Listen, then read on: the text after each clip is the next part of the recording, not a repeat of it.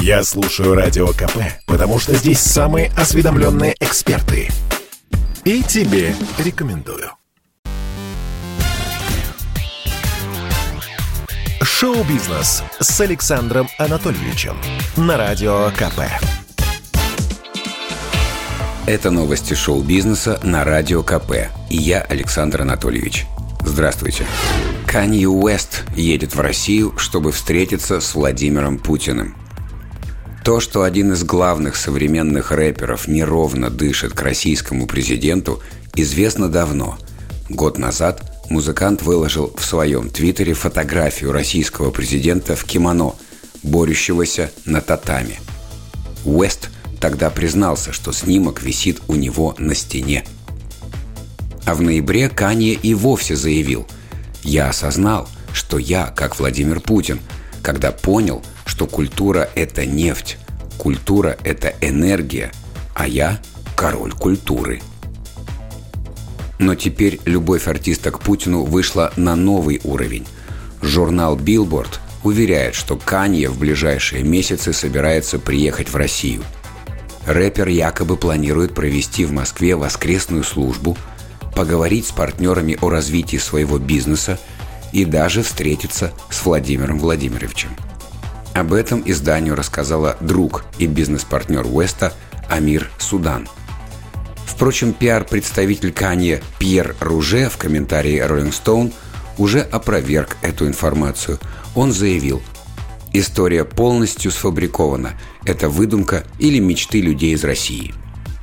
А мы с вами послушаем одну из самых популярных песен рэпера «Stronger».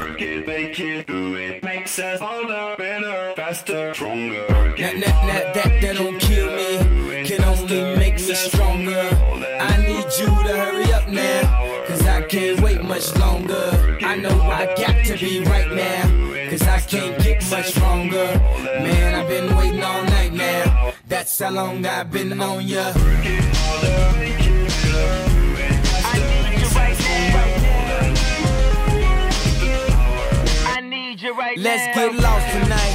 You could be my black Kate Moss tonight. Play secretary on the boss tonight. And you don't give a f- what they all say, right? Awesome, the Christian and Christian Dior. Damn, they don't make them like this anymore. I ask cause I'm not sure. Do anybody make real anymore? Bad when the president... Гарика Харламова госпитализировали с температурой сорок.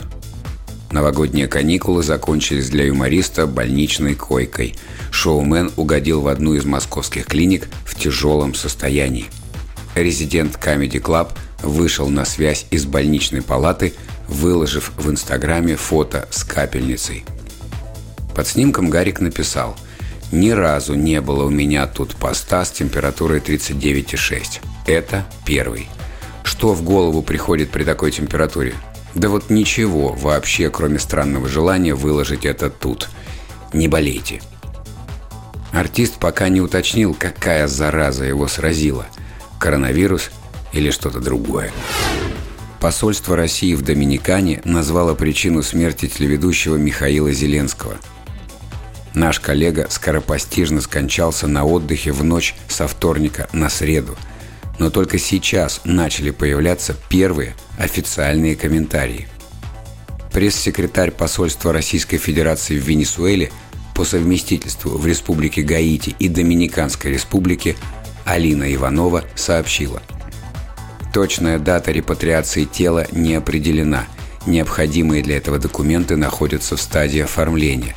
Сотрудники посольства находятся в постоянном контакте с родственниками покойного и доминиканскими властями для ускорения этого процесса. Михаил Зеленский умер из-за остановки сердца».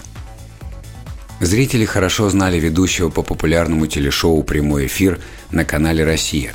Интеллигентный, очень профессиональный, с прекрасным чувством юмора, подтянутый, стройный. На шоу «Танцы на льду» «Форт-Боярд» он демонстрировал хорошую спортивную форму. Талантливый и заботливый педагог, всегда в работе. Тем неожиданнее для всех оказалась внезапная смерть Михаила в сорок шесть лет. Недавно Зеленский переболел коронавирусом, но перенес болезнь довольно легко. Вскоре после этого журналист вернулся к своему привычному образу жизни. Даже стал, как раньше, курить по две пачки сигарет в день.